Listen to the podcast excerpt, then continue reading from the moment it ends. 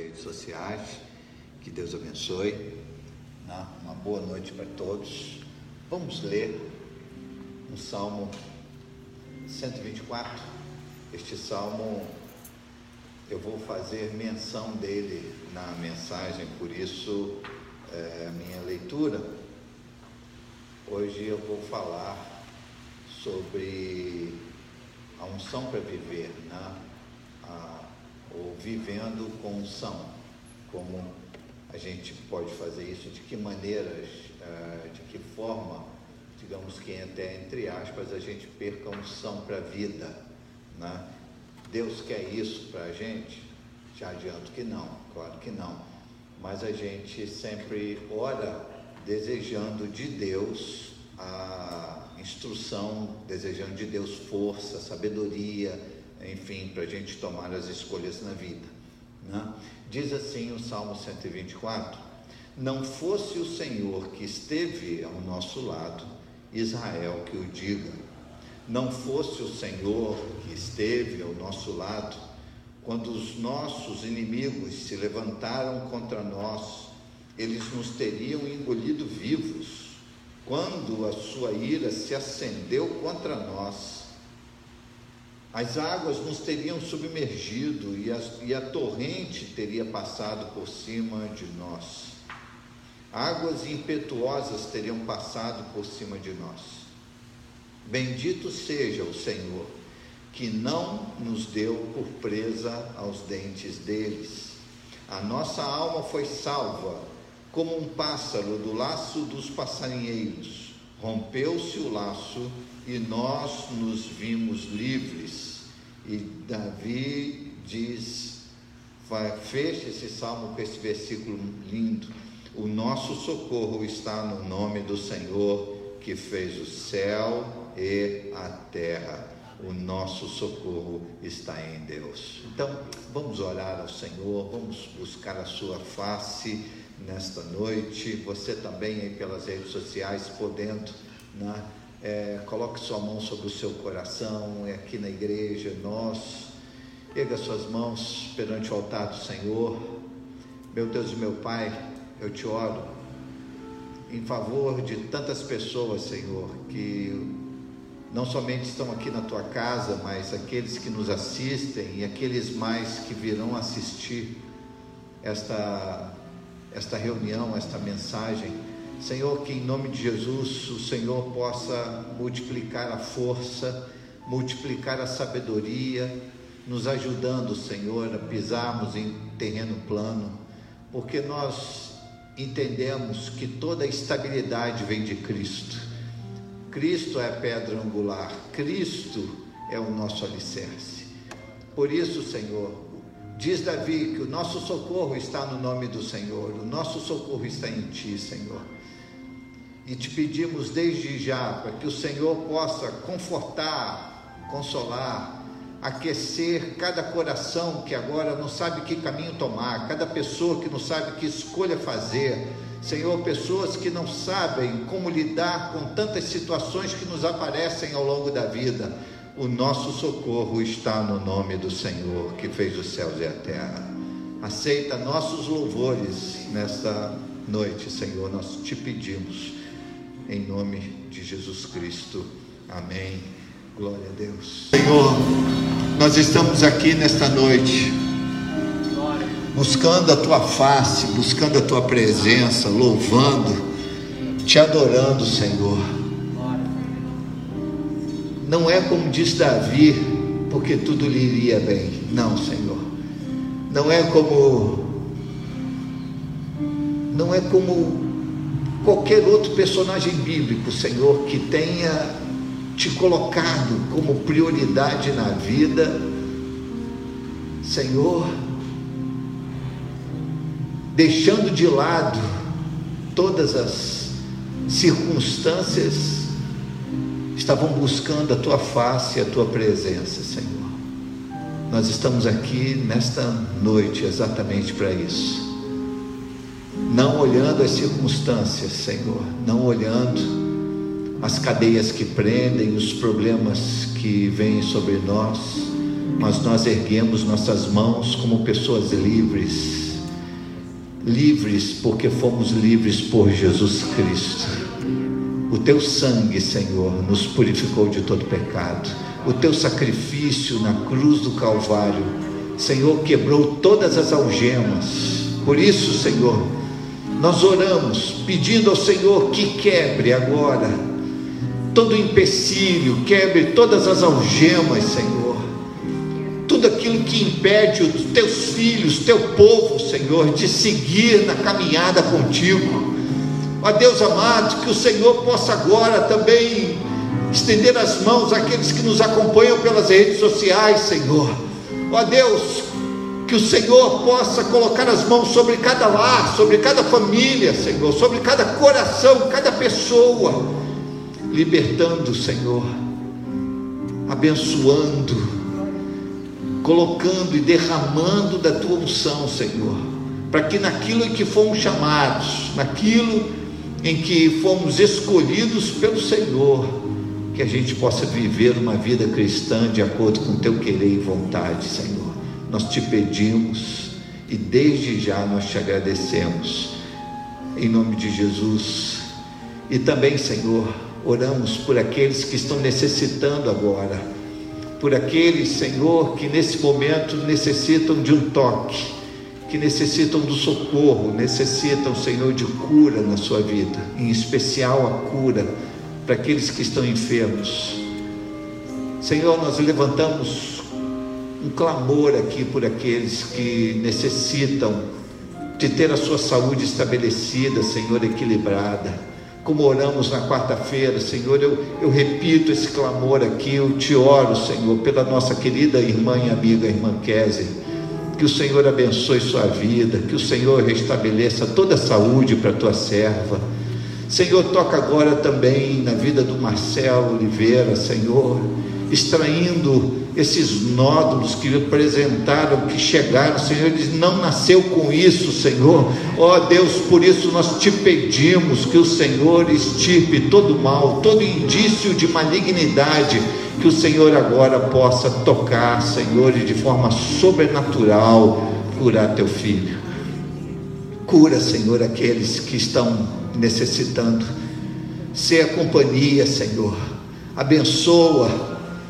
Eu oro, Senhor, por nossa querida irmã Miriam, que faz aniversário hoje, a Miriam Gross, que está lá na sua casa, Senhor, nesse momento, sem poder estar aqui hoje mas que o Senhor possa abraçar a tua filha, Senhor, que ela possa sentir esse abraço de, do, dos céus, principalmente de toda a tua igreja. Abençoa, Senhor, nós te pedimos e desde já te agradecemos em nome do Senhor Jesus Cristo. Amém.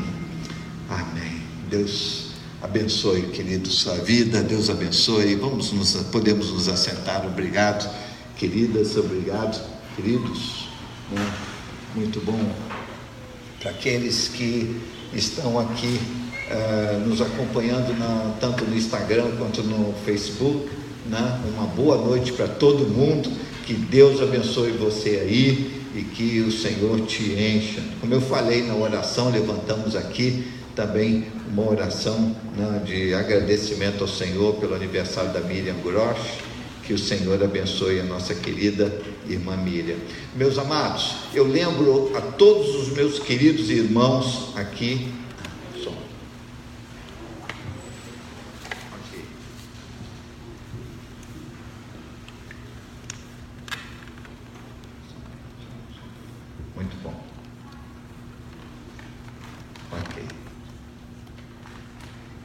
Todo mundo que na, no domingo próximo teremos aqui na igreja ceia do Senhor. Né? Então, neste próximo domingo, ceia do Senhor às 10 horas da manhã. Então, você faça planos, esteja na casa do Senhor. Também teremos batismo nas águas no dia 20 de junho, no dia 20 deste mês que vai se iniciar agora, né? É, amanhã, Começa amanhã, o mês de junho. Né? Eu conto se tem 31 ou 30 por aqui. Eu aprendi quando era garota. Eu, é, janeiro, fevereiro, março, abril. Ah, não, maio é 31. Né? Então vai começar depois de amanhã. Né? Que aqui, ó, não, não mente, isso aqui não mente. Né? Vocês também aprenderam a ver se tem 30 ou 31 aqui? Até hoje eu faço isso. Né? Muito bom. ah, ok. Uh, pessoal da internet, aí depois você vai dizendo, deixa nos comentários aí se você sabe que tem 30 ou 31 pelo, é, porque você decorou ou porque você olha na mão aqui, né? Como eu. Muito bom. Quarta-feira nós teremos é, um outro anúncio agora, né? Primeiro que a gente ia ter batismo nas águas, vamos ter no dia 20 de junho, né? Uh, domingo, dia 20 de junho. Então, se você creu no Senhor Jesus e ainda não passou pelas águas, esta é a hora. Né? Se você está nas redes sociais e quer passar pelas águas do batismo, né, eu, eu tenho é, uma notícia boa e outra ruim para dar para você. Né? A, a ruim é que eu não posso fazer o batismo pela internet. Né? Então preciso que vocês estejam aqui para a gente realizar esse batismo. A notícia boa: o batismo será presencial e a água, como o bispo anunciou pela manhã, vai estar tá quentinha, né? Nós temos o aquecedor aqui, então está tranquilo, né? Muito bom. então, a, dia 20, batismo nas águas. E quarta-feira, nessa próxima quarta agora, nós temos o nosso encontro de toda semana. Né? A gente conta, às vezes, no relógio, no, durante o dia eu lanço nos stories, né? como lancei hoje, hoje, também, normalmente antes dos cultos, eu, eu lanço nos stories a, a, a lembrança de que nós teremos a reunião. Então, faça planos, crie né, a disciplina de na quarta-feira, é como se você naquela, naquele dia, naquele momento, você se arrumasse e fosse para a igreja. Né? É, alguém chamaria tanto a mim quanto a Rita de, de meio doidos. Né? A gente se arruma para poder fazer parte do culto, só que o culto é na nossa casa. Né? Então, é, a gente se apronta todo para poder é, é, participar ali do, do culto. Né? Então, na quarta-feira, sete e meia da noite, nós temos um encontro aqui, é, aqui na internet, né? uma coisa mais, mais íntima. Né? E, e sobre a reunião de quarta-feira, algumas pessoas é, a gente estava conversando ali fora, falei assim, ah, pastor precisa comer também alguma coisa, não é só tomar um chazinho, não. Né? Aí deram várias ideias lá, né? carne de sol, mas o que, Sérgio, o que a gente falou? Batata baroa, não, isso não, não vai fazer parte do cardápio, mas é, não dá para a gente comer ali, né?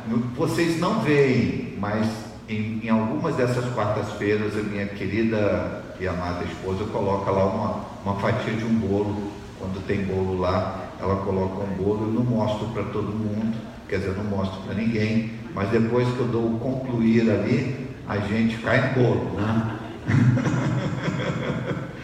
Bom, queridos, esses são os nossos anúncios.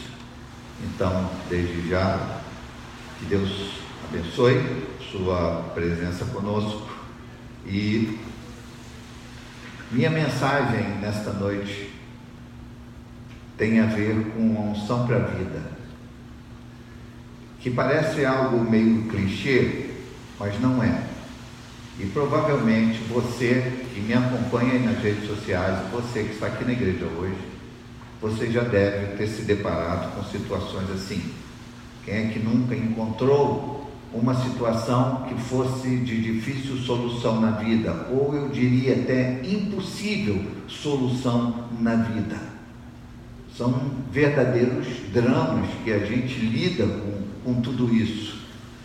Então, mesmo a gente tendo a vontade de resolver, mesmo a gente tendo a vontade de e o desejo e a força até para poder solucionar aquilo, a gente não consegue.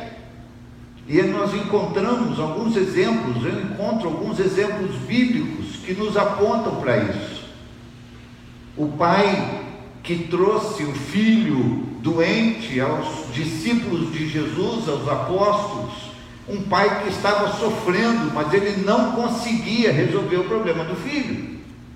Aquela mulher que estava há tantos anos sofrendo com uma hemorragia, com uma menstruação que não acabava mais, uma hemorragia que estava direta, e diz a Bíblia que ela já tinha gasto todo o seu dinheiro com médicos, com remédios, e nada daquilo se resolveu.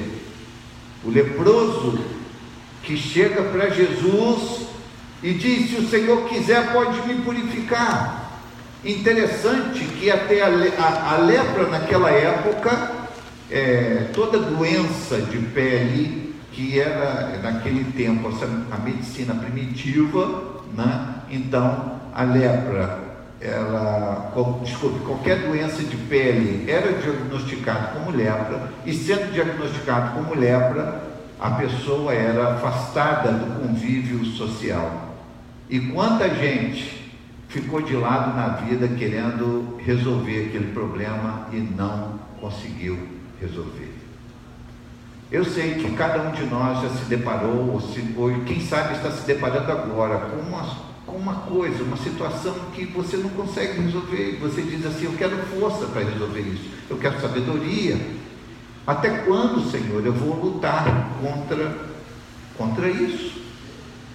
Quando é que essa minha luta vai acabar?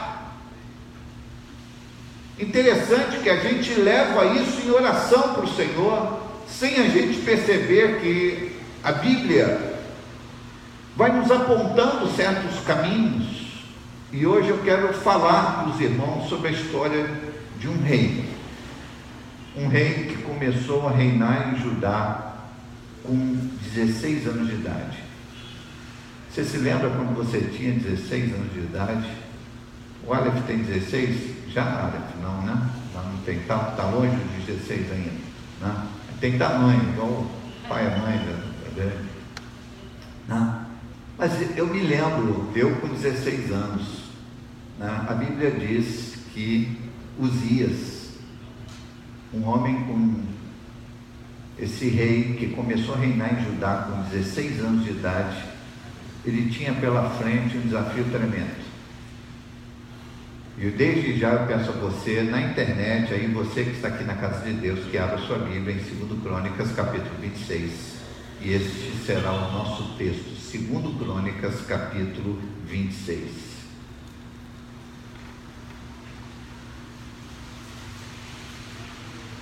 Esse jovem de 16 anos, que reinou 52 anos em Judá, ou seja, morreu com 68 anos. Não tinha nem 70 anos, o cara morreu. Reinou tanto tempo.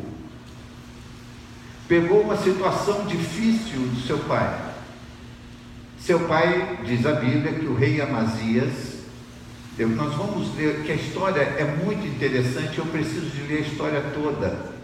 Por isso, daqui a pouco, quando a gente começar a ler, nós vamos virar não precisa, é, você na internet, eu sei que você tem sua Bíblia aberta, é importante que você é, nos acompanhe, mas quem não tem, você vai olhar aqui a nossa a projeção, você vai acompanhar a leitura, porque é, um, é, uma, é, é um exemplo fantástico.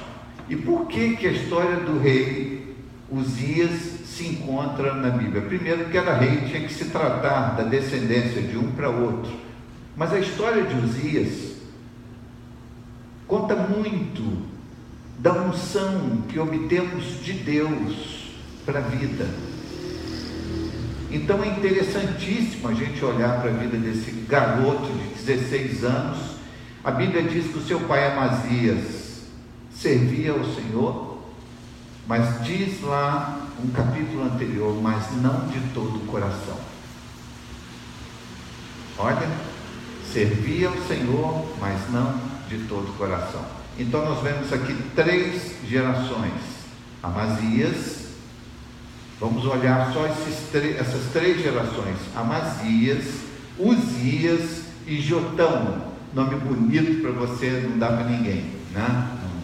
Não, não, quero dar ideia de você dar o nome para ninguém, né? mas é, não é muito bonito não. Desculpe-me se tem alguma Amazias olhando aí, né? Você já conheceu algum Amazias, Uzias? Jotão, já conhece algum Jotão aí? Não, né? Mariana, vai bater outro neném? Mariana e Marcos? Não, não bota nenhum dos três não, tá? É muito bom. Joaquim Davi tá joia.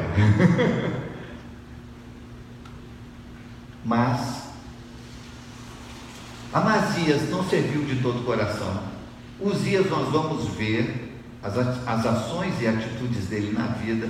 Aí vem Jotão, o neto de Amazias, filho de Uzias, esse cara. Diz a Bíblia que ele fez o que agrada ao Senhor, mas nunca entrou na casa de Deus. Pode alguém fazer o que agrada a Deus, fazer um bom reinado e não entrar na casa de Deus, porque esse homem escolheu nunca colocar o pé na casa de Deus. Que exemplo ele teve? Que unção para a vida ele observou do, seus do seu pai, e não sei se ele teve contato com seu avô. Mas vamos lá agora a nossa leitura, segundo Crônicas, capítulo 26. Eu peço a câmera, por favor, que volte-se aqui para a projeção. Todo o povo de Judá tomou Uzias, que tinha 16 anos de idade, e o constituiu rei em lugar de Amazias, seu pai. Depois da morte de seu pai, Uzias reconstruiu Elate e a restituiu a Judá. Uzias tinha 16 anos de idade quando começou a reinar e reinou 52 anos em Jerusalém. A mãe dele se chamava Jecolias e era de Jerusalém. Ele fez o que era reto aos olhos do Senhor, segundo tudo que Amazias, seu pai, havia feito. Propôs-se buscar a Deus nos dias de Zacarias, que era sábio nas visões de Deus. Enquanto Uzias buscou o Senhor, Deus o fez prosperar. Ele foi e guerreou contra os filisteus, destruiu as muralhas de Gade, de Jabiné, e de Asdod, construiu cidades no território de Asdod entre os filisteus. Deus o ajudou contra os filisteus, contra os árabes que moravam em Urbaal e contra os meunitas. Os amonitas pagavam tributos a Uzias, que chegou a ser tão poderoso que a sua fama se espalhou até a entrada do Egito. Uzias construiu torres em Jerusalém. Inclusive, algumas dessas, dessas coisas que Uzias fez aqui, dessas é, engenhosidades, né, dessas construções de Uzias, eu abro aqui o parênteses para dizer que hoje foram, é, nos dias de hoje, foram comprovadas, foram, foram achados arqueológicos, né, é, já, já comprovados Uzias construiu torres em Jerusalém, junto ao portão da esquina, junto ao portão do vale, junto ao portão do ângulo e as fortificou. Também construiu torres no deserto e cavou muitas cisternas, porque tinha muito gado, tanto na Cefelá como, como nas campinas.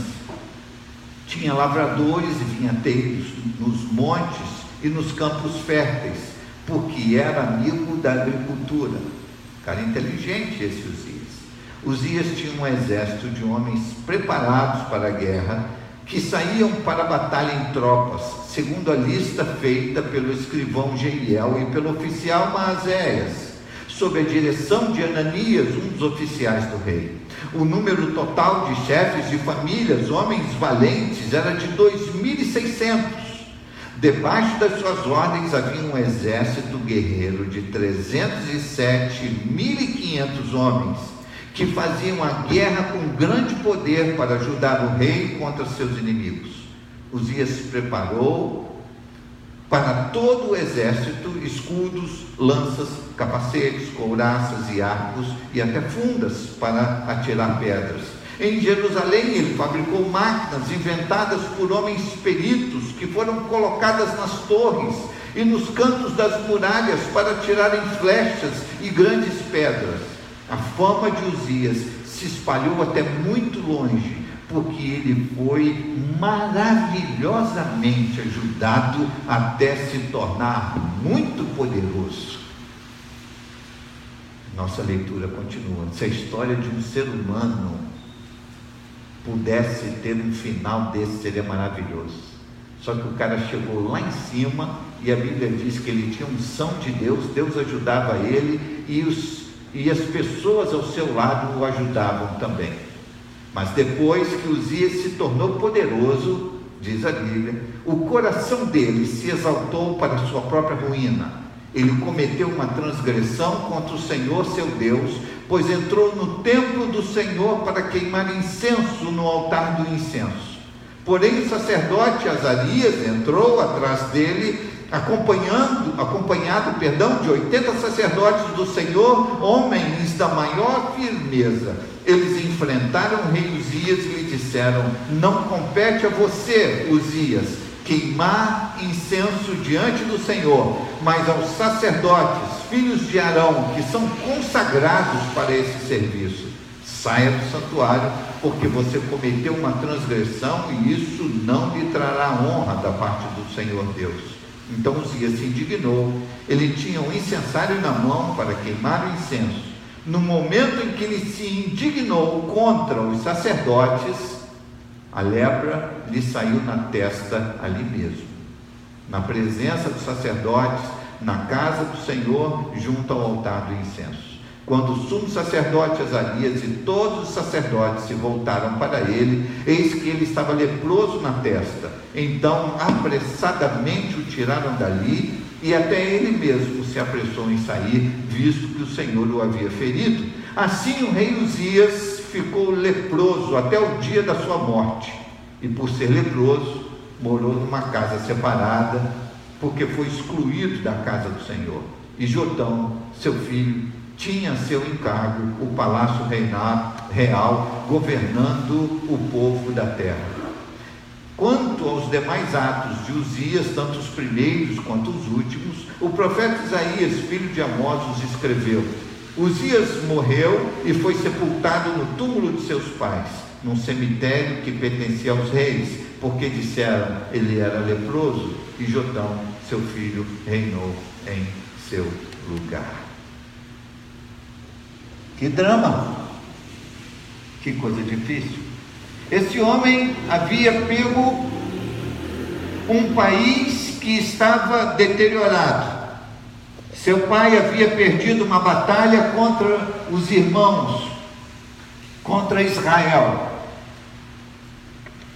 Israel, por ter vindo contra Judá, havia destruído parte das muralhas. Diz a Bíblia que exatamente 200 metros das muralhas foram destruídos. O local foi saqueado, riquezas foram levadas, e um garoto de 16 anos toma o lugar do seu pai que havia morrido, com a incumbência de reconstruir um país, com a incumbência de reconstruir a ligação com Deus, de reconstruir a confiança com o povo. E eu não tenho como não fazer um paralelo com a nossa própria vida muitas vezes. Ele não para que esse problema lhe caísse nos, no colo, no, sobre seus ombros, como nós também não pedimos que muitos problemas caiam sobre nossa cabeça. E de repente, você se vê diante de uma situação que você precisa resolver. Então eu preciso pegar os princípios bíblicos, eu preciso pegar qual foi a atitude de Uzias que fez ele mudar. Então a Bíblia diz que ele ouviu conselhos e a Bíblia diz que ele buscou o Senhor. Isso foi fantástico. Ele não somente ouviu conselhos, seguiu esses conselhos pela sua inexperiência, ele entendeu que os mais velhos, ele entendeu que os mais experientes poderiam lhe ajudar, que ele não sabia tudo. E aquele que acha que sabe tudo, está a um passo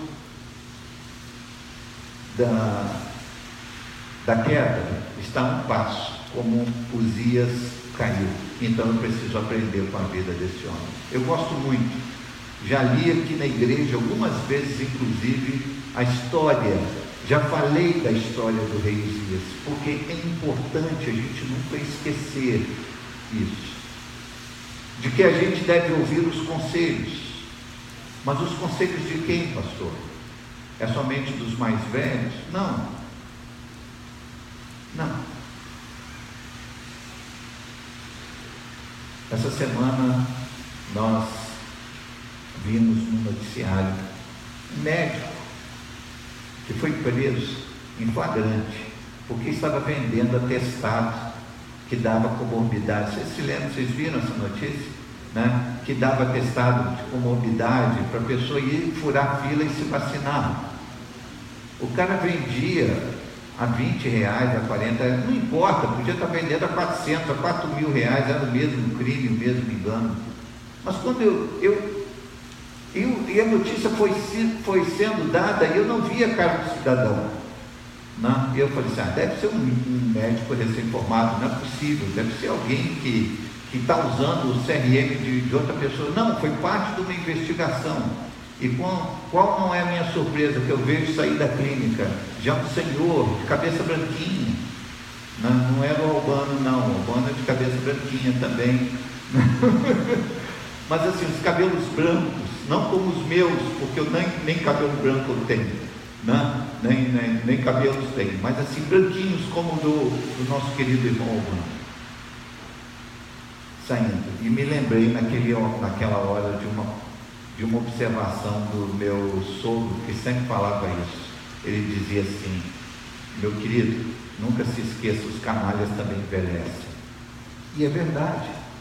A experiência e a idade, para muita gente, nós devemos, deveríamos mudar com a idade, nos tornarmos pessoas melhores com a idade. Né? Mas isso não acontece na vida de todo mundo. Uzias era um garoto de 16 anos, não estava nem pensando nisso, mas ele sabia que o que ele tinha para fazer era impossível, ele não tinha expertise, ele não sabia como fazer. Então o que ele fez? Em primeiro lugar, buscou a face do Senhor. Isso a gente não pode esquecer. Em segundo lugar, buscou conselhos com quem sabia fazer. E diz a Bíblia que exatamente por conta disso, Diz aqui o versículo 5 que enquanto Zias buscou, o Senhor, Deus, o fez prosperar. Interessante isso. O cara era um rei, estava dando tudo certo para ele. Havia reconstruído, havia usado tecnologia da época para melhorar a segurança, para melhorar a segurança dos seus soldados, melhorar a segurança da população, melhorar a saúde de todo mundo para que todo mundo tivesse água. A água era commodity daquela época. A água, sem água ninguém vivia. Então, ele tratou da distribuição da água, do aproveitamento da água para a lavoura, para os animais, para o pessoal da cidade. E esse homem fez tanta coisa boa, mas isso tudo saiu da cabeça de um homem só? Não. Saiu da cabeça dos seus conselheiros, que estavam debaixo da instrução e das bênçãos do Senhor.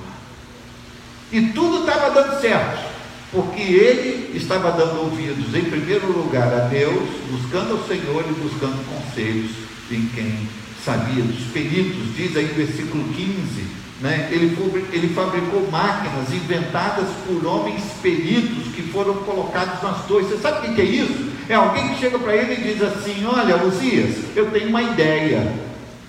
E ele investia na ideia da pessoa. Ele não cortava. Ele, ele não. Ele não.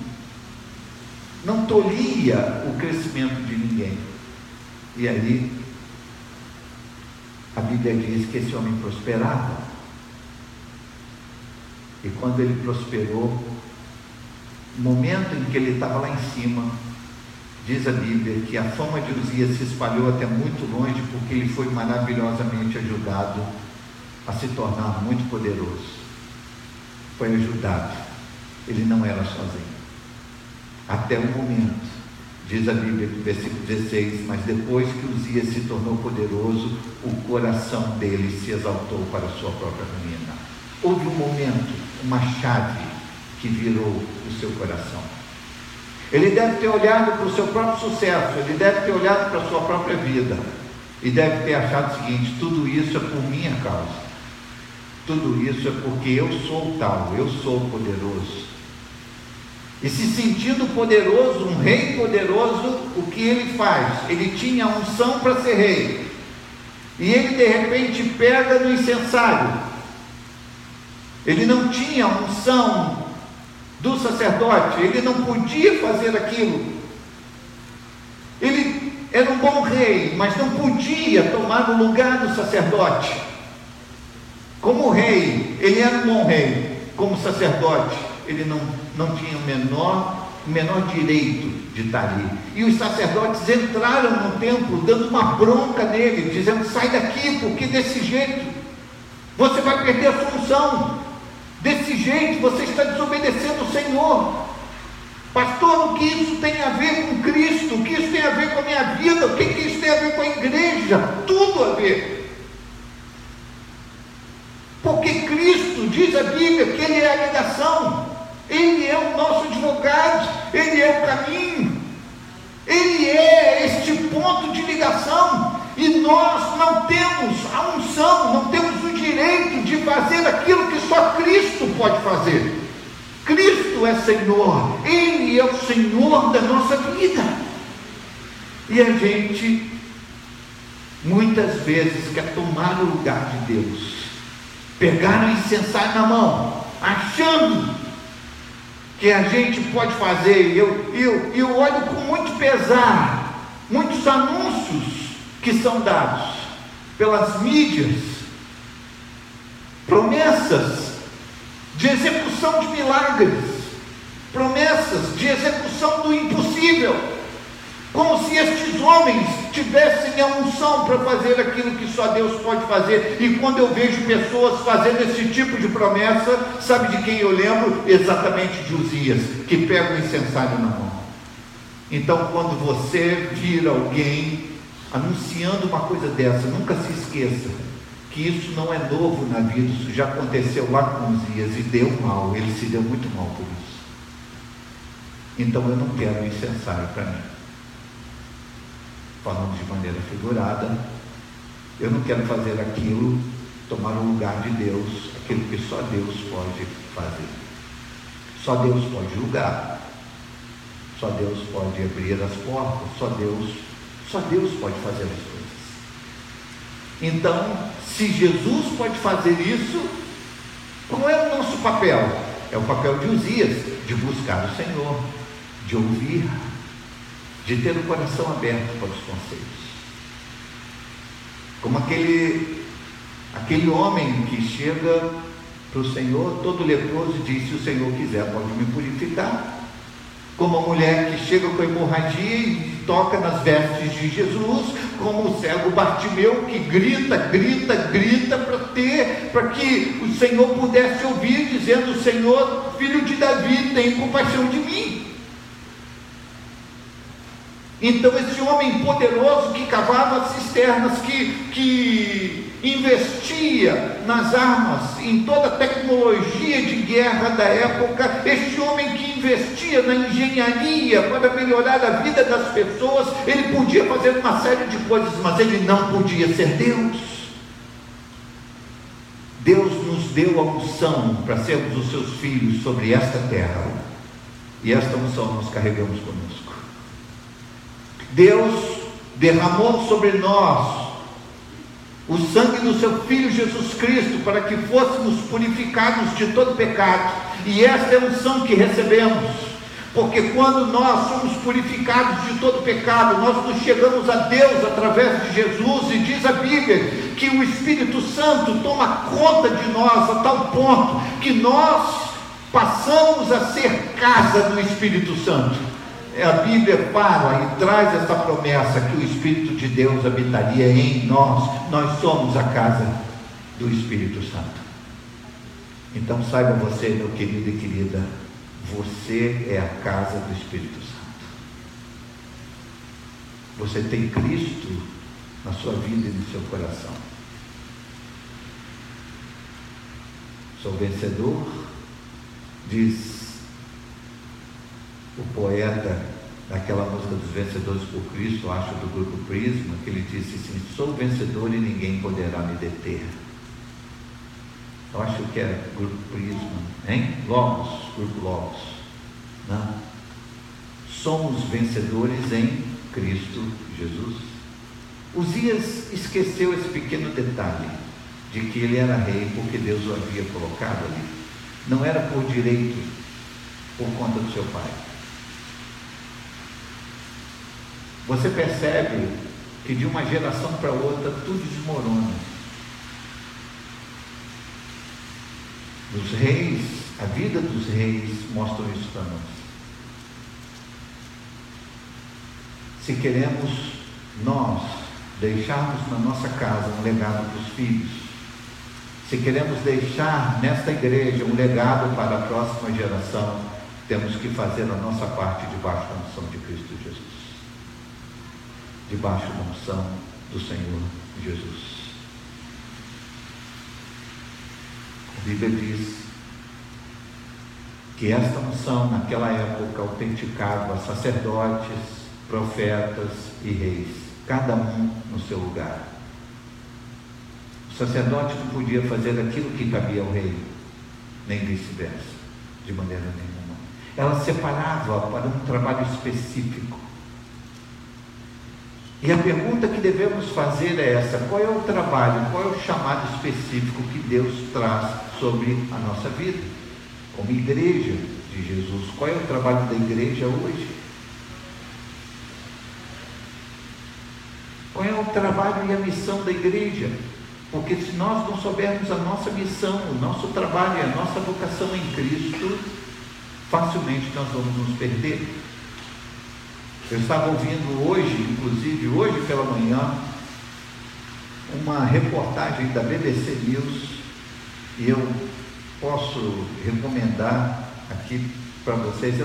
É uma reportagem que é um trabalho, que foi um trabalho de mestrado ou doutorado de um pesquisador da, me parece que do Rio, do próprio Rio de Janeiro, em que ele, através do trabalho de pesquisa, ele, no, o título do seu trabalho foi Os Escravos da Religião. Na época em, do, do Brasil Império, quando ainda tínhamos escravidão neste país, uma determinada ordem religiosa. Não era uma grande proprietária de escravos, não. Era, é, diz o pesquisador, era a mega proprietária de escravos. Mega. Onde seus monges, seus sacerdotes deveriam ensinar a piedade, estavam castigando seres humanos. Sou eu estou dizendo, não, eu ouvi isso de uma fonte segura, da BBC News, você pode pesquisar no público. Saiu hoje. Porque em algum momento alguém perdeu o rumo, perdeu a missão. Isso acontece com instituições, isso acontece com famílias, isso acontece com pessoas então, para nós, há um grande risco e um grande perigo da gente perder o rumo. Isso significa que o nosso prato está limpo, pastor, em relação a outros pratos? Não, nós cometemos uma série de equívocos. Quantas igrejas nos dias de hoje deixam a piedade, deixam o ensino da palavra, deixam mandamento do Senhor para os seus próprios interesses. Então, o que a vida de Osias me mostra é que quando há unção na nossa vida, a prosperidade, e não é aqui uma prosperidade de que tem que haver dinheiro sobrando, tem que haver recurso sobrando, não, de maneira nenhuma. Mas a prosperidade é saber o que fazer na hora do aperto, na hora da crise. Isso é prosperidade. Vivemos uma situação que a gente não consegue mudar, que a gente não consegue controlar. A gente ora para que os pesquisadores encontrem uma saída. Oramos para que tudo isso que assola toda a humanidade nesse momento, essa pandemia, chegue ao fim. Nós não conseguimos resolver tudo isso. Mas a prosperidade de Deus está em nos dar sabedoria em como a gente deve lidar no meio desse caminho. E no meio desse caminho tem muito ruído. No meio desse caminho tem muita coisa que nós temos que ouvir também. Então havia bênção, havia prosperidade da parte de Uzias, havia. Mas Deus não deu a ele ausência de problema. Deus deu a Uzias a sabedoria para se conduzir na vida. Isso é são para viver. Isso é viver como são. É Deus dar a você, meu querido e querida, a tranquilidade. Deus dá a você a sabedoria para você se colocar no meio da crise. De você dizer assim: eu não consigo lidar com isso. Eu não, eu não consigo resolver esse problema, mas eu vou, eu vou abraçar aqui o Senhor, porque o Senhor há de abrir uma porta, o Senhor há de me abençoar. Não, né? não é isso que fizeram com Jesus? Pedro dizendo, quando ouviu de Jesus, assim: Olha, joga, joga tuas redes aí do outro lado, porque agora você vai pegar peixe. E ele diz: Olha, Senhor, eu pesquei toda uma noite, não peguei nada, mas é sobre a tua palavra que eu vou lançar as redes. E, e pegou, porque confiou. Para a gente confiar, a gente precisa de unção. Unção de Deus, meus queridos ela traz alegria, ela traz conforto, mesmo no meio de toda dor. A Bíblia diz que Filipe, pregando em Samaria, onde ele pregava, onde ele abria a boca, as pessoas se enchiam de alegria, porque o coração era inflamado, o coração era abençoado. A Bíblia fala em Atos, no capítulo 2 e também no capítulo, é, desculpe, no capítulo 2, versículos 14, versículos 37 e 39, depois você pode olhar a sua Bíblia, mas a unção do Senhor é sempre derramada àquele que crê. Mas o declínio de Uzias começou, tudo mudou quando o orgulho entrou na sua vida. E ele achou que estava ali por um direito de competência e não porque Deus o havia colocado. Nós não estamos aqui na igreja por um direito de competência, não fomos nós que escolhemos estar aqui. Não estamos aqui porque nós somos os melhores, não. Nós estamos aqui porque Cristo nos salvou. Entende isso?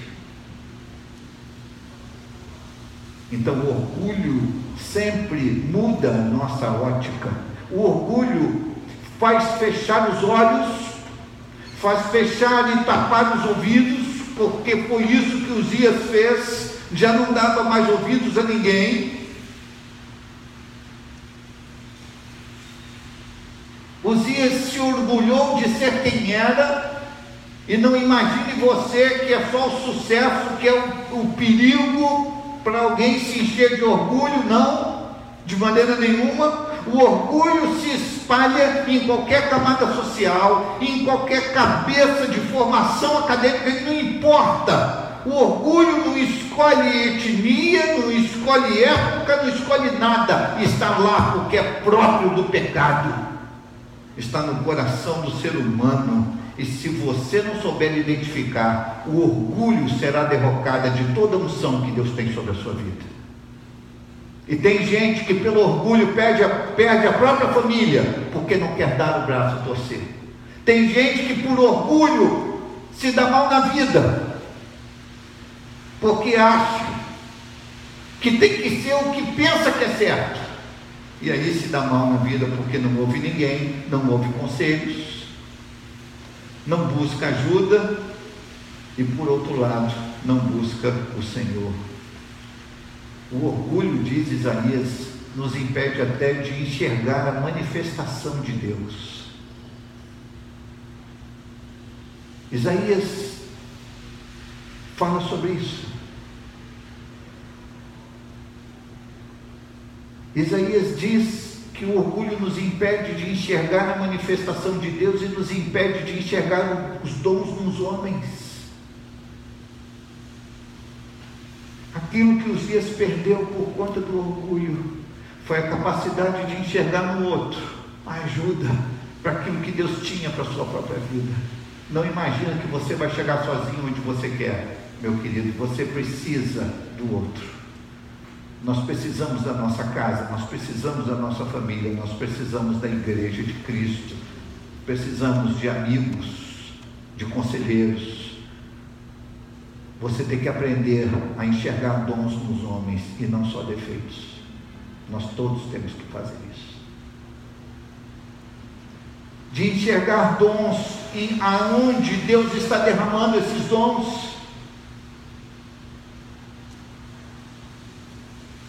e não apenas enxergar problema, enxergar defeito.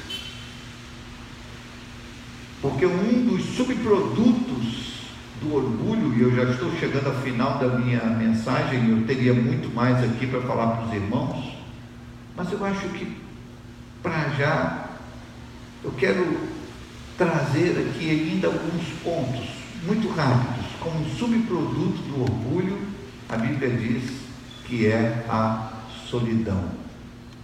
O orgulho, no final, sempre deixa a pessoa sozinha. Porque não imagina que Deus não deu o passo atrás e disse assim: você está orgulhoso, então deixe de buscar a presença do Senhor, toma outro caminho, e quando toma outro caminho, geralmente é um caminho da, da, da, daquele poder todo para si e aí pega no incensário e vai fazer aquilo que não tem missão para fazer. Aí dá tudo errado. Dá tudo errado na vida. A gente não pode cancelar o outro, aniquilar o outro. Os dias começou com 16 anos, dando ouvidos, tudo deu certo para ele. Era o cara, mas terminou a vida como leproso, sozinho, numa casa abandonada aos 68 anos de idade. Então, isso, esse exemplo de Uzias fica para nós. De nós olharmos e fazermos aquilo que cremos que Deus pode fazer. E nunca abandonarmos o Senhor. Porque Jotão, filho de Uzias, olhou para a vida do seu pai, fez, fez o que agradava o Senhor, mas a Bíblia diz que ele nunca colocou os pés na casa de Deus. Quem sabe porque teve o exemplo do orgulho de seu pai. Então, meu querido, nunca imagine que o seu orgulho não terá consequências.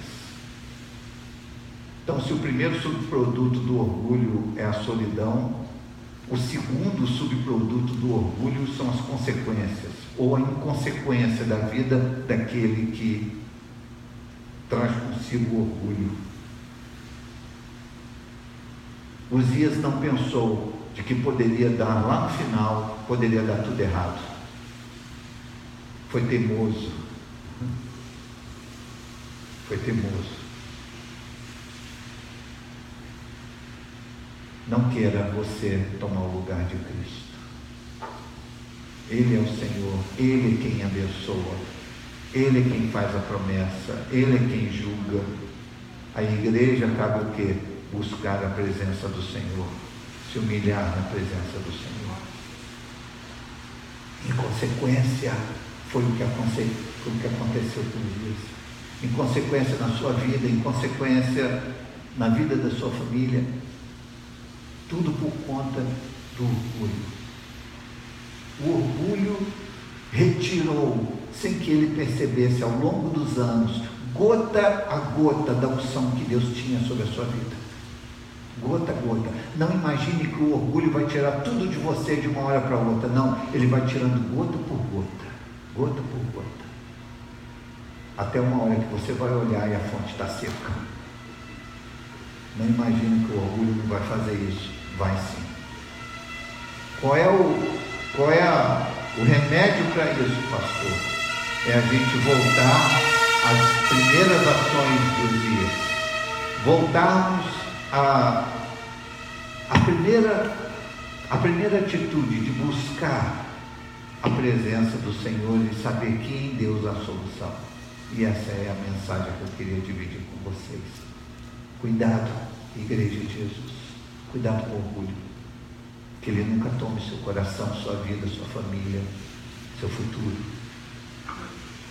De que maneira eu posso me preservar disso, pastor? Há uma vacina, como a vacina das, das, das várias doenças que nós encontramos aí, que a gente se encontra imunizado quando a gente toma vacina. Não, não há vacina para isso.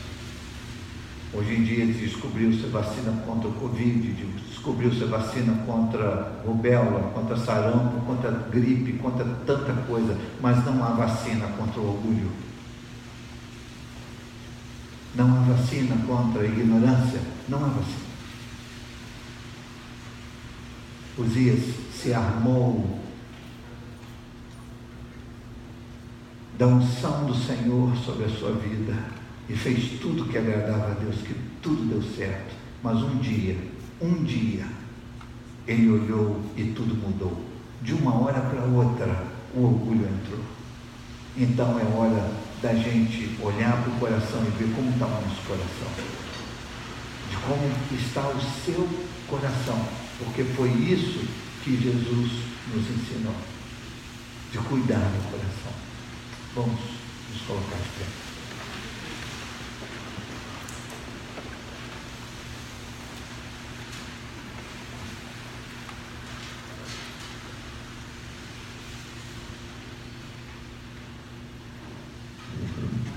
Vamos orar.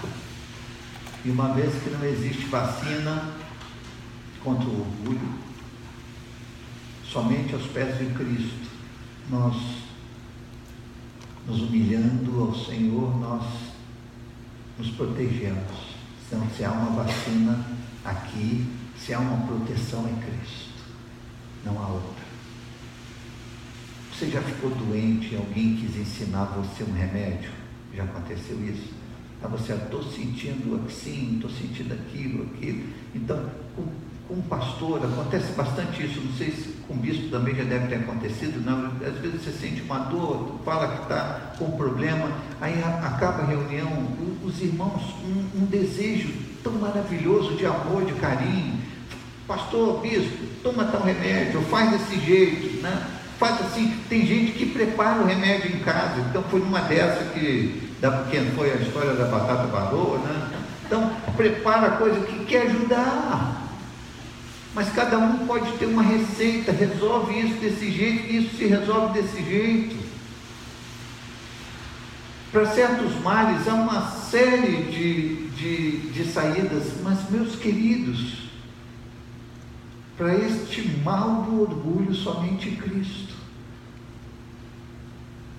Não adianta contratar um coaching, ajudar você com pensamento positivo você vai chegar lá. Não, somente Jesus. Somente Jesus. Só o Senhor. Ele é a solução. Ele é a solução. Vamos orar ao Senhor. Eu convido você que está no Instagram, Facebook, a orar comigo. Quem sabe você pedir ao Senhor que te guarde de todo orgulho. Coloque a mão sobre o seu coração. Senhor, eu vejo na tua palavra que o orgulho entrou na vida de Uzias quando ele achou que sabia de tudo e podia fazer tudo. Sua prepotência, sua soberba cegaram. E essa foi a derrocada que em 52 anos de reinado ele começa tão bem e termina tão mal, Senhor. A nossa carreira, a nossa vida contigo, Senhor Jesus, tal como o nosso casamento, a nossa vida em família, nós desejamos e oramos colocando a mão sobre o nosso coração e nos humilhando diante de Ti, pedindo, Senhor, começamos bem, mas que a gente termine bem. Queremos, como Paulo dizer, completei a carreira, eu guardei a fé.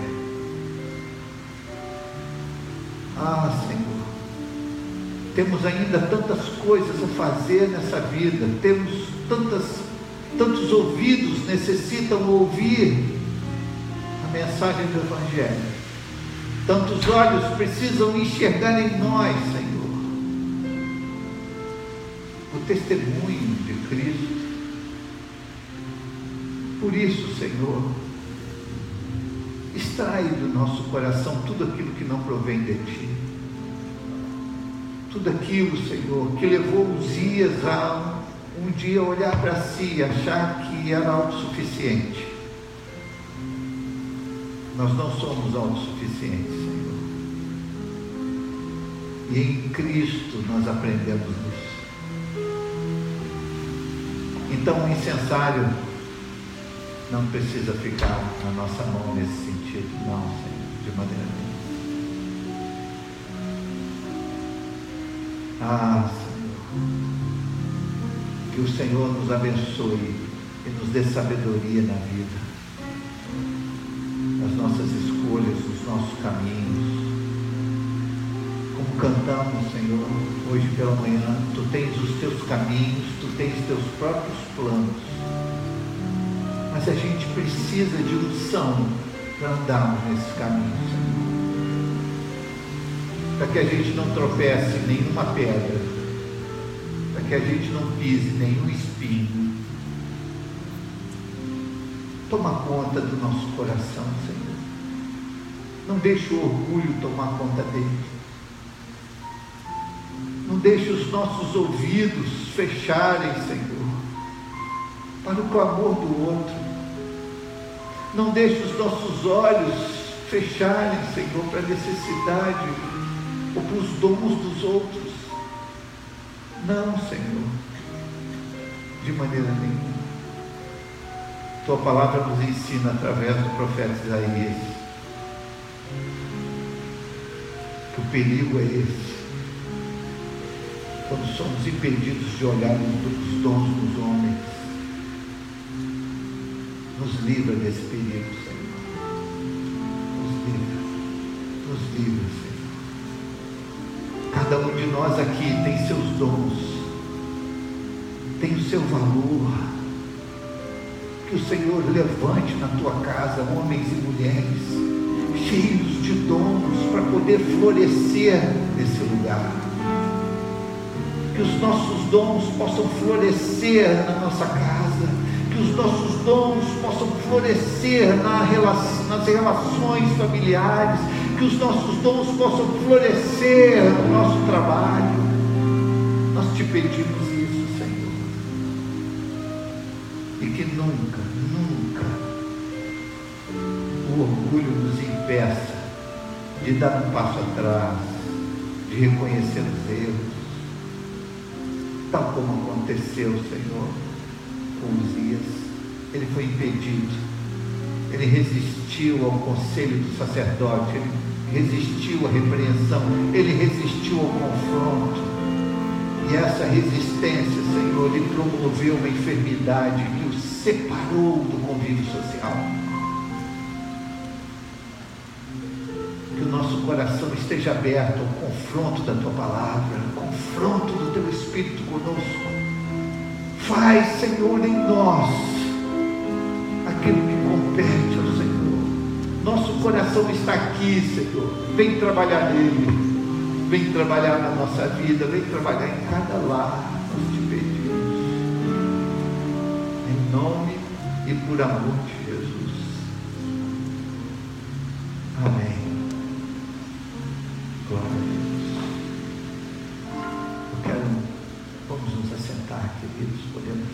Eu quero me despedir dos irmãos e queridos amigos, irmãos e irmãs estão aqui na internet. Deus abençoe sua vida.